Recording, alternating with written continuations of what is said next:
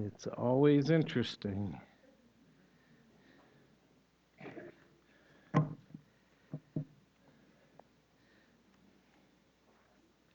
You want to get out your sermon outline? It says the kingdom prophecy on it. Have that so you can follow along.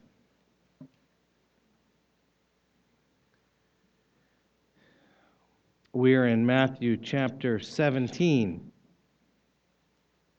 We have sort of a split section today. We read verses 9 through 13 and then 22 and 23.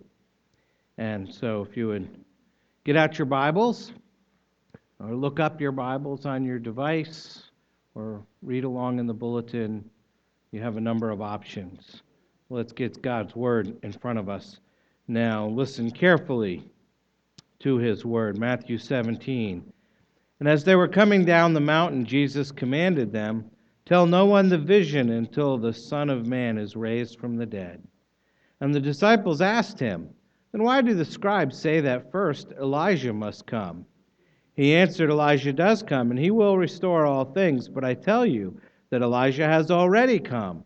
And they did not recognize him, but did to him whatever they pleased so also the Son of Man will certainly suffer at their hands.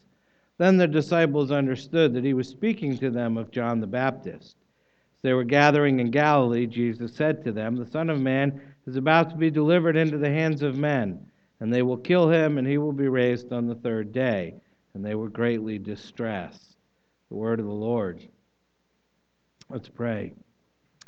Heavenly Father, thank you for giving us the scriptures making us your people. As always, you bring us back to this amazing gospel to learn about your son, Jesus. We have some confusing teaching this morning, so we need your grace to understand it, to understand why you keep telling us about your suffering and your death, to understand what it means uh, for living the Christian life. And so open this gospel to us. Help us to see Jesus. Help us to learn from him this morning. In Jesus' name. We ask these things, amen. Back in 2005, uh, the late Steve Jobs told a class of graduating students at Stanford University, uh, quote, for the past 33 years, I've looked in the mirror every morning and asked myself, if today were the last day of my life, would I want to do what I'm about to do today?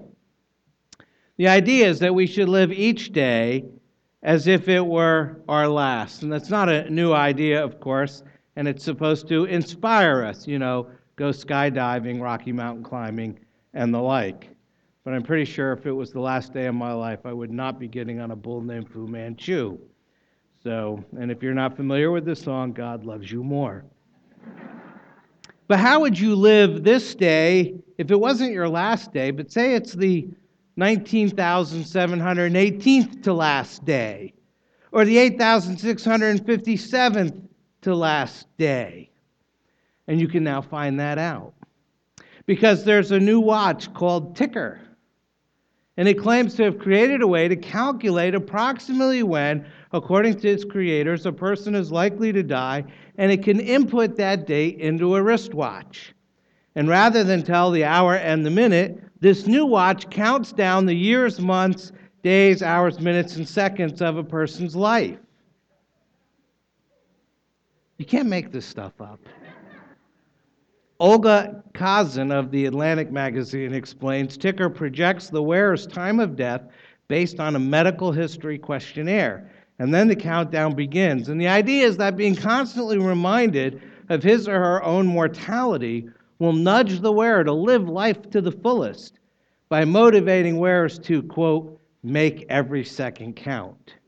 And the creators of the Death Watch aim for, that's what they call it, the ticker Death Watch. They aim for no less to make the world a better place. Reading from their website, it says, while death is non negotiable, life isn't. The good news is that life is what you make of it, and it can be beautiful. Tikker is a wristwatch that counts down your life from years to seconds and motivates you to make the right choices. The company, which is a Kickstarter project turned real thing, writes on its website Tikker will be there to remind you to make the most of life and, most importantly, to be happy. All we have to do is learn how to cherish the time that we've been given, to honor it, suck the marrow from it, seize the day, and follow our hearts. And the best way to do it is to realize that the seconds, days, and years are passing, never to come again. And to make the right choices. Get happy, I tell you. Quick, you only have 57 years, 6 months, and 23 seconds left. Get happy for Pete's sake. So the watch has helped the ticker team to create a bucket list, which has items like you can actually look this up perpetually lay on a beach, quit my job and watch every movie I always wished I had watched, and of course, tell the girl at the coffee place that I love her. Hey, coffee place girl. Would you like to spend the next 473,354 hours with me? We'll be watching old movies on the beach. Of course, now it's only looking like 60 hours because I no longer can buy food because I quit my job. Can't make it up. Tikker might be the newest example, but tokens of mortality are as old as the ancients, reminders of the inevitability of death, called memento mori, which means remember that you will die. They're found throughout the ages in a whole variety of ways poems, dances, paintings, etchings, uh, pendants, sculptures, pictures, even chapels made of bones. And you can Google chapel made of bones, and you'll be surprised how many of those are out there in the late medieval period when the Black Death took the lives of half the people in some populations, the allegorical ritual of the Danse Macabre, the dance of death, came about. It's a personified death who marches with the participants to the grave. It's still seen today in New Orleans, a somber but playful reminder that death comes to all and quickly to many. Such tokens of mortality are ancient. During the Victorian age, when photography was newly fangled, uh, photos of the recently deceased became a common memento mori, and we still see that today. If you go to a wake uh, at a funeral home, it's very common people will put up pictures of the deceased to give you to show you something of their life, and we all do that. We show today we show videos.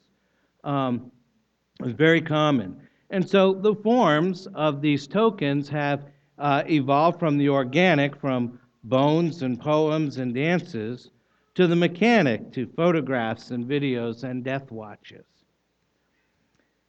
But while these things change, our need to remind ourselves of our mortality is not new. The psalmist tells us in Psalm 39, O Lord, make me know my end and what is the measure of my days. Let me know how fleeting I am. And this prayer is what Tikker hopes to address. They say, Imagine someone told you you only had one year left to live. How would that change your life? But alas, Tikker's Carpe Diem mission is in itself merely mortal. They say, again, quoting from their website, Tikker will be there to remind you to make the most of your life. And most importantly, to be happy. It's not how much time you have, it's what you do with it. And wearing a ticker is a statement to the world that your biggest priority in life is living. So if you'll bear with me for a few of your 28.4 million moments left, there's a few caveats. First of all, insurance and retirement companies and pension companies have been using death clocks for years that aim to calculate longevity. There's evidence that their estimates vary pretty widely, even for the same person, and there's about a 50% chance you're going to outlive your deadline. Of course, there's also a chance that, like uh, Narcissus, you will become so distracted by your ticker's elegant beauty or actuarial precision that you'll cross the street without looking and get hit by a bus.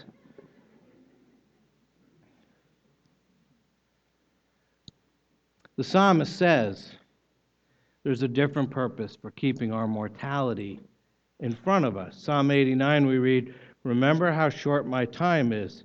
For what vanity you have created all the children of man. Because the real measure of our days is not against the clock, but it's against eternity. It's not against just this life, but all life. So, what does that have to do with Matthew chapter 17? Quite a bit, actually. You see, Jesus certainly didn't need a ticker death watch.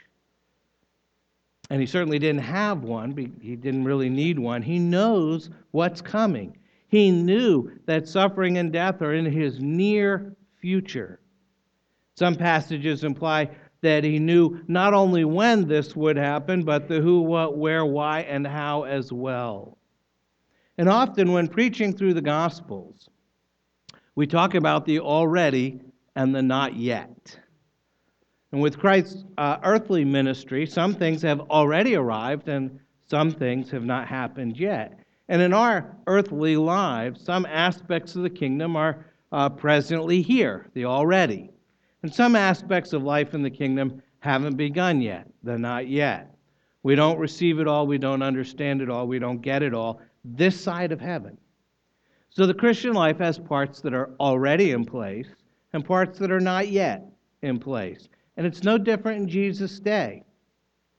And knowing that helps us to understand this passage because it immediately follows the transfiguration, the demonstration of the glory of God in the person of Christ. And through this filter of the already and not yet, we can see how the disciples respond and react and how we're supposed to respond and react. So we'll start with the not yet, verse 9. Not yet. First blank there says, And as they were coming down the mountain, Jesus commanded them, Tell no one the vision until the Son of Man is raised from the dead. Now, on the way down the mountain the next morning after the transfiguration, Jesus tells his disciples to keep quiet about what they had seen until after the resurrection. And the reason's obvious. He doesn't want them to relate stories that would fan this misguided expectation of a political Messiah. He needs to go to the cross before the nature of his work is fully known. But as you can imagine, it had to have been extremely difficult for the disciples to keep this glorious vision to themselves. What they saw was amazing. I imagine they're bursting at the seams. They can't wait to tell everyone uh, what just happened, or at least the other disciples. And Jesus says, Tell no one. Just as he had told the 12 in the last chapter in Matthew 16, he strictly charged the disciples to tell no one he was the Christ. And now he tells the three, Peter, James, and John, to tell no one of this manifestation of his glory. So, why does he do this?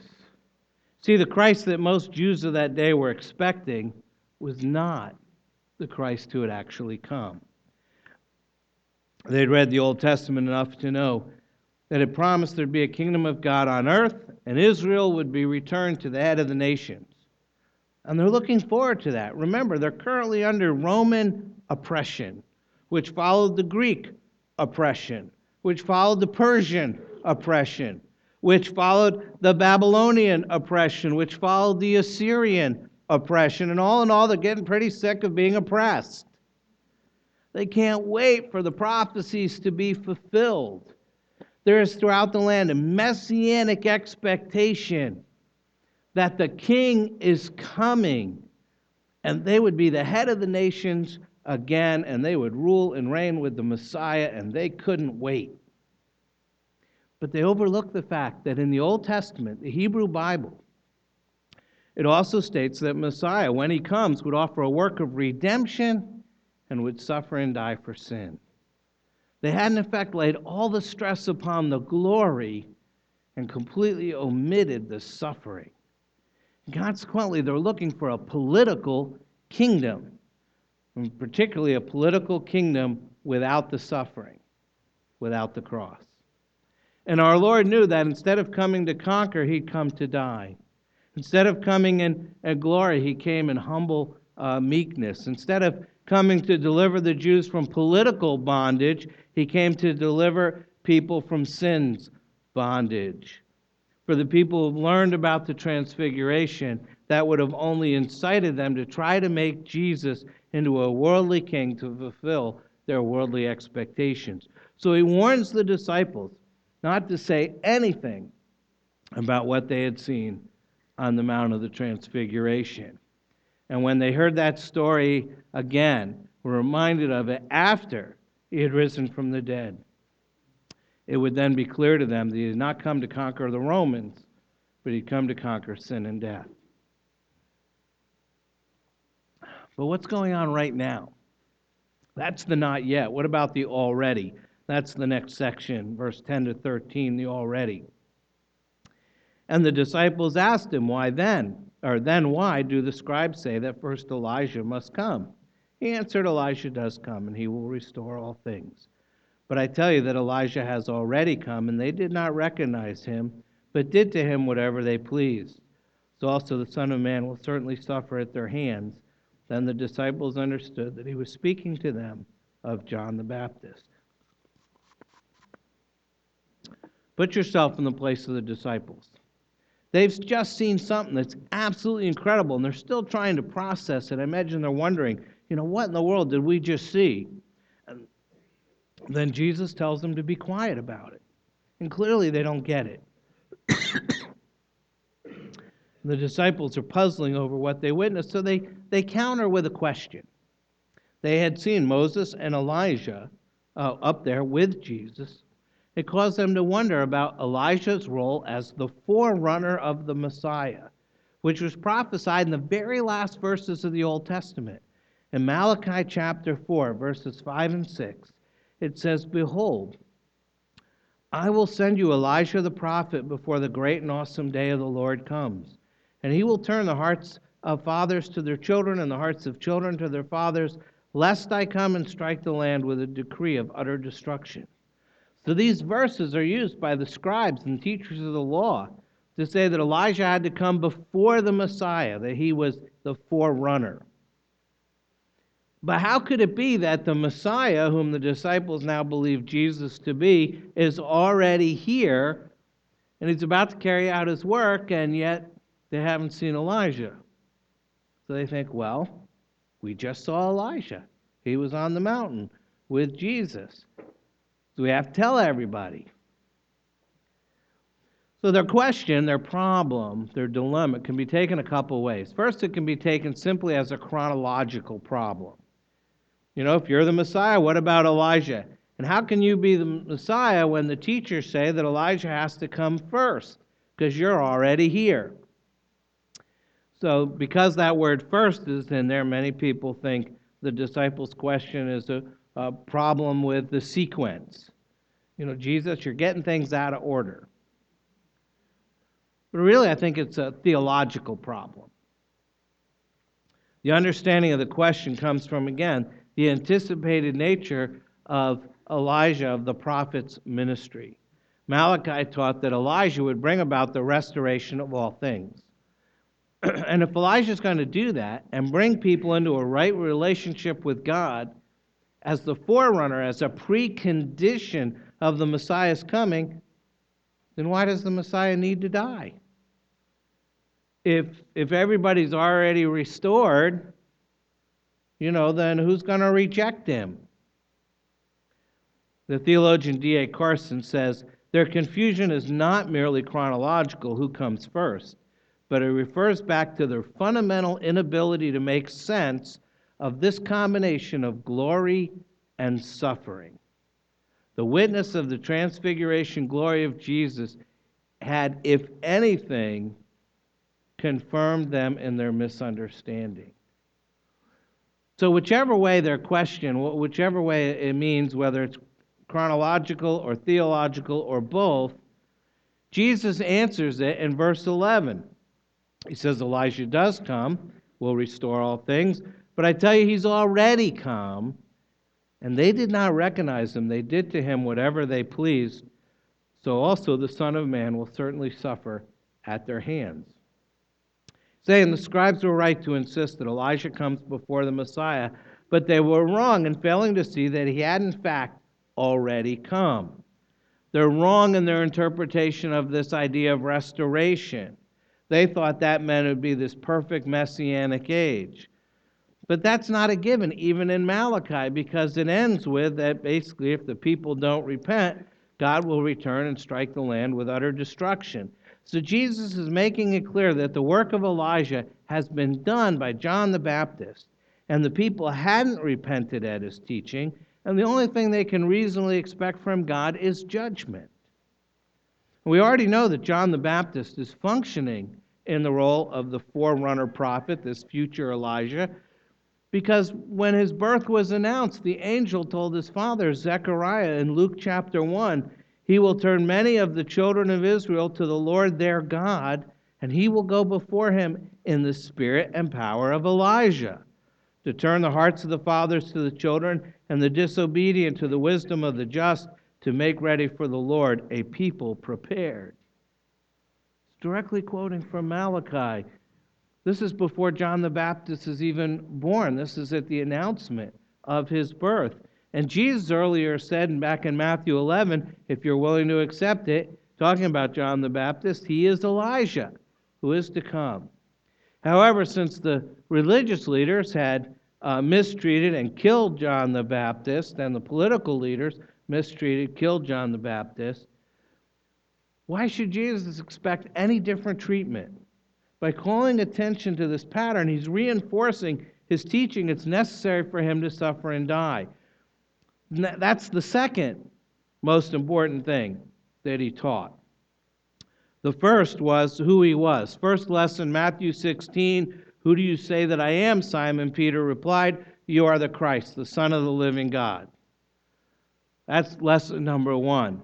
And Peter, James, and John had been given a glimpse of his glory on the mountain just as we've been given a glimpse of his future glory in the last chapters of the book of Revelation. But that's for later. What's needed now is that the followers of Christ deny themselves, take up their crosses, and follow him.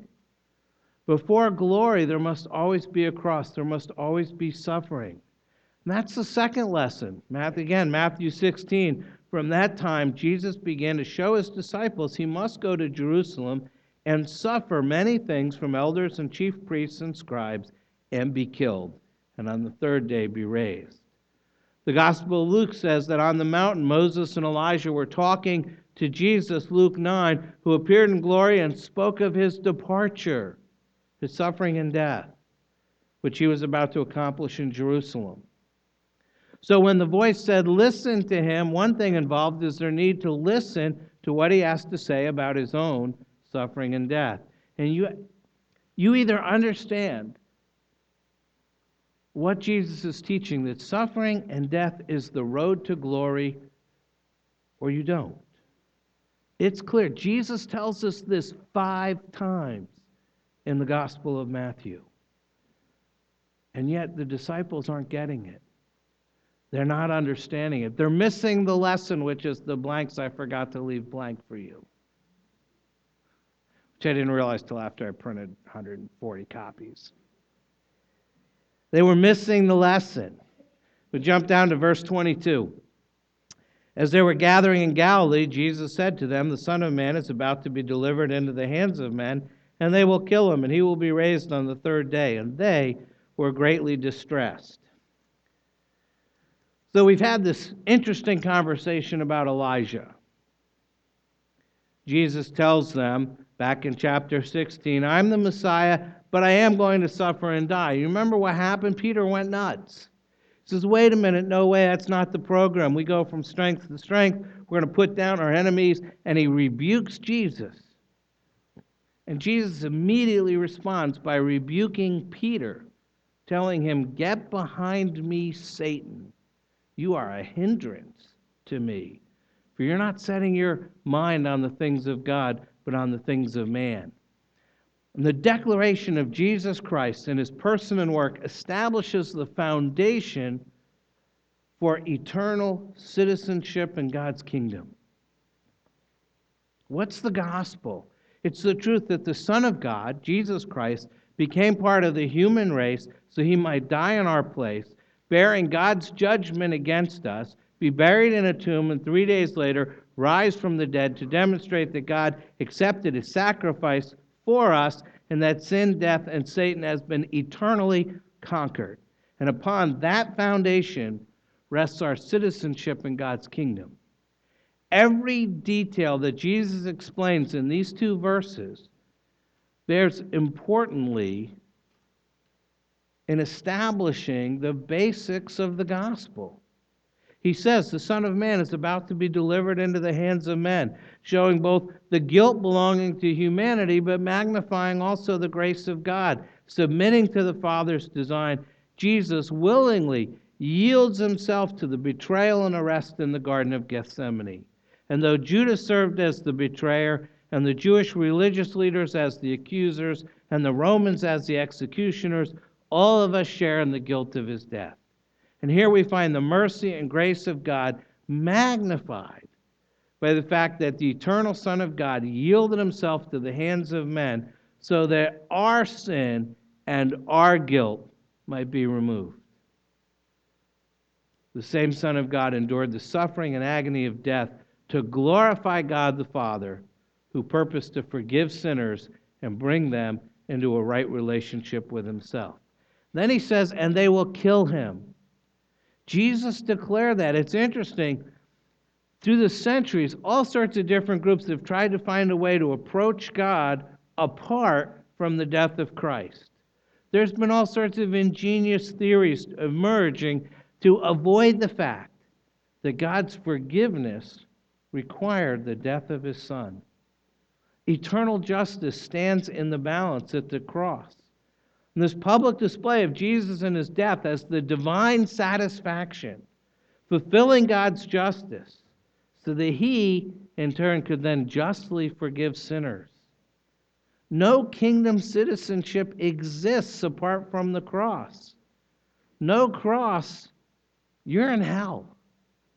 There's no salvation apart from the cross. There's no sonship through God adopting us into his family. We just sang about being adopted as sons and daughters of God. There is no adoption without the cross.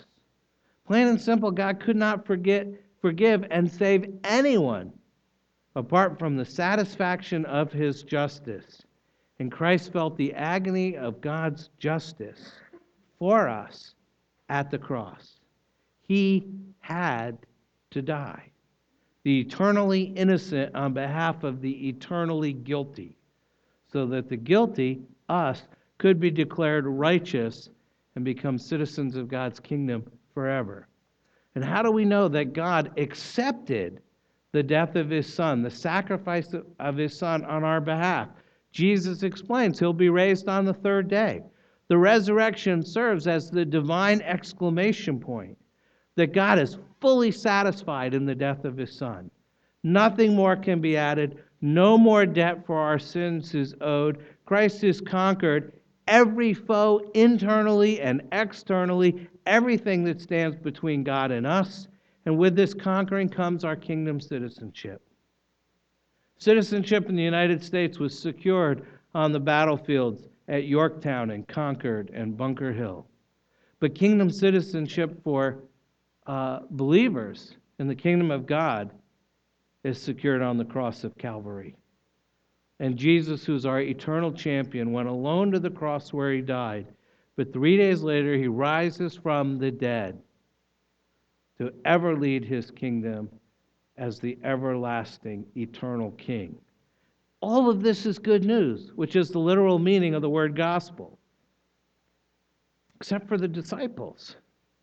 They didn't think it was such great news. They didn't think it was good news. We read they were greatly distressed.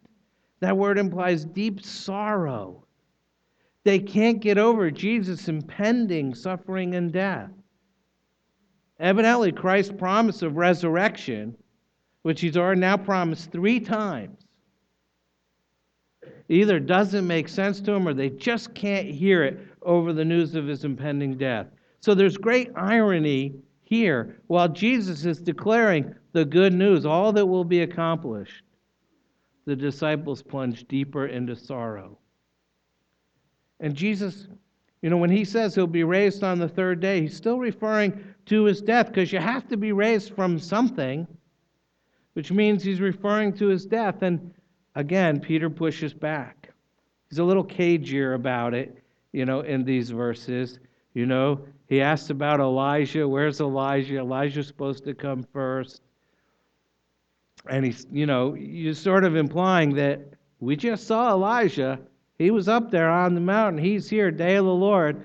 What's up with all this suffering talk? You don't need to suffer. Elijah's here. It's time to take over. And Jesus just lays him out flat. He says, Why then is it written the Son of Man must suffer much and be rejected? I tell you, Elijah's come. They've done to him everything they wish, just as it was written. And he's letting them know in no uncertain terms the new Elijah was John the Baptist, and he came and he suffered and he died, and I'm the new Moses. And I'm just not going to lead the people out of political bondage like the old Moses, but I'm going to lead them out of bondage to sin and death itself. But I have to suffer and die too. And I think what he's telling us and what he says to those of us who are slow of heart to believe calls us a foolish and twisted generation. He's talking to me, he's talking to you, he's talking to his disciples, he's talking to all of us, to everyone. And essentially he's saying, this is, this is the program. Suffering should be part of your program. Anytime suffering comes up, the idea that to follow me means you're going to have to suffer, you guys just freak out. In this world, you have tribulation, and the only way I can come into a world of tribulation and to save it is go through suffering to glory. And I'm here, says Jesus, going through suffering to glory. And if you follow me, you'll have to go through suffering to glory. But every time you hear there's suffering involved, every time I let suffering happen to you, every time it looks like following me means suffering, you freak out. You go nuts. You say, no, no, no. You shouldn't be letting this happen. Why is God letting this happen? Why is God letting that happen? He says, In this world you will have tribulation no matter who you are, where you are, uh, what you're doing. It's life. So there's really only one question left to be answered, and that's how will you respond? How will you respond? Will that tribulation, will the inevitable suffering that you experience, will that make you wiser, deeper, stronger, sweeter? Or is it going to make you bitter, hard, and joyless? Is it going to drive you closer to God or drive you away from God? Will it make you more compassionate about other people or will it make you more cynical about human nature? In this world, you'll have tribulation. You have to see that, says Jesus. There's a way of going through suffering to glory. And I'm on that path, and if you follow me, you'll be on that path too. So, what is the key? What will keep the tribulation from turning us hard and bitter and joyless? What's the key that will allow the inevitable suffering of life to make us wiser and deeper and stronger and sweeter? What will make us more like Jesus and turn us into something glorious? And I think the answer, as we see throughout the Gospel of Matthew, is simply worship. If you come off the mountain remembering the reality of the glory of God, even though most of your time and most of your life you don't see that, it's not always clear, it's not always real, it's not usually right in front of you, it's not that vivid. In a sense, the only way to get back to that is through worship. The only way to get back to be reminded of that reality, of the glory of God and the person of Christ, is through worship. It's the ability to know what the Father has done through the Son. That sense on your heart of that reality, even though you don't have it right there in front of you all the time. If you have that sense of the person and work of Jesus Christ, you come off that mountain and you go on this journey to the cross, that will turn you into something glorious instead of something hard. And in some ways, it's too easy a lesson. Because when I look at this, and I don't want to admit, and I guess I'm assuming that you don't want to admit it either, that Jesus really says, In this world you will have tribulation. We don't want to admit that. We think if we're smart or if we're good, you know, secular people of Northern Virginia think, well, if you have one problem after another problem, it's probably because you're not smart. And Christian people think, if, well, if you have one problem after another problem, you're just not good. These things wouldn't happen if you were confessing sin and living according to biblical principles. And Jesus says, What greater biblical principle is there than I took up a cross? You have to take up a cross. The world hated me, the world's going to hate you. I had to suffer to get to glory and resurrection. So will you. What greater principle can there be than you have to do what I did? You have to go through a much lesser degree, but like I did, you have to follow in my steps. Jesus is saying, He's telling us through worship, you have access to the very presence of God. You have to be very clear in your mind about my glory, my person and work, who I am, what I've done, what God is doing uh, then and now and in the future through me. The whole idea of the transfiguration and the disciples' response was to give them a foretaste of glory, a foretaste of the resurrection, a foretaste of the second coming. You have to have a foretaste of the new heavens and the new earth, of that embrace that God is going to give you because you know Jesus Christ. You have to have a foretaste of that because your life, this life, is a long journey to the cross. But if you have those foretastes and you follow that journey to the cross, it will turn you into something glorious. Otherwise, you may not make it. So, how do you get that foretaste of heaven? We haven't been up on the mountain, we haven't had a transfiguration, and we're not Peter, James, and John. How do you get that sense of worship? How do you experience the presence of God? Look behind me, right over here. God is saying, I'll give you a foretaste, that sense, that experience in the sacraments of my Son, if you come in faith. This meal that we're about to have, which we call communion, which is called the Eucharist, the Lord's Supper, it's a communal event. It's about doing this together and eating together. It's about fostering true engagement with God and repenting of your sins and professing your faith and experiencing the full grace of being a Christian. When you come to this table, you're declaring that suffering and death is the road to Christ and his glory, as we'll read in 1 Corinthians 11. For as often as you eat this bread and drink the cup, you proclaim the Lord's death until he comes. And everything that his death means, you are proclaiming what Jesus did, who he was. The physical act, you don't even have to say anything getting up and coming down, participating in communion with all of your brothers and sisters is a proclamation of the gospel. It's putting Jesus first. Nothing so mitigates against selfishness as the Lord's Supper. Nothing calls us away from the world and back to Christ as does the Lord's Supper. This is a holy time when we hear, see, smell, touch, and taste that we are in this together. We are with Christ together. Heaven's a communal place. The wedding feast of the Lamb is a communal event. And the foretaste of heaven, the sense of worship, and the experience of God's presence is a communal event found in the Lord's Supper. Think about that. And then come to his table. You need to pray. Take a moment to do that, and then I'll close.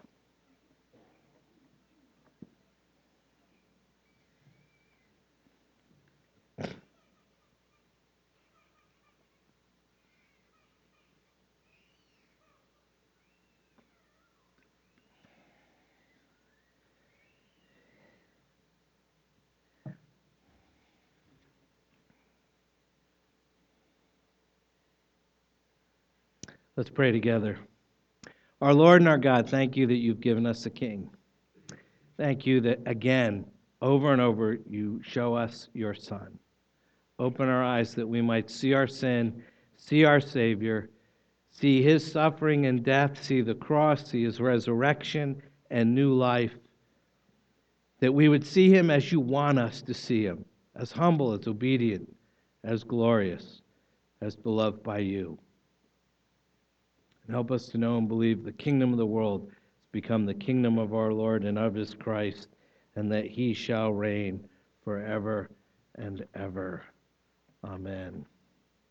Amen.